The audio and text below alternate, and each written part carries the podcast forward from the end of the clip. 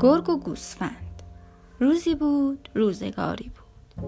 گوسفند سیاهی هم بود. روزی گوسفند همونطوری که سرش زیر بود و داشت برای خودش میچرید یه دفعه سرش رو بلند کرد و دید ای دل قافل از چوبان و گله خبری نیست. گرگ گرسنه داره میاد طرفش. چشمهای گرگ دو کاسه خون بود. گوسفند گفت سلام علیکم.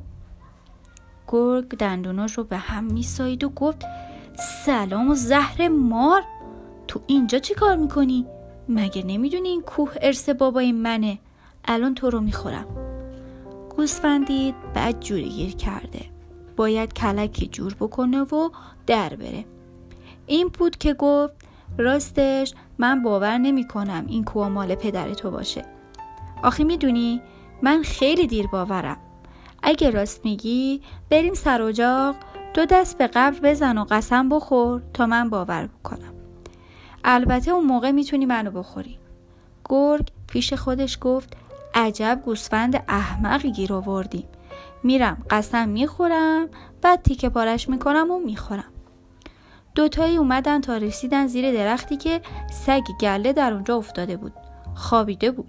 خواب هفت پادشاه می‌دید. گوسفند به گرگ گفت اجاق اینجاست حالا می‌تونی قسم بخوری. گرگ تا دستشو به درخت زد که قسم بخوره سگ از خواب پرید و گلوشو گرفت.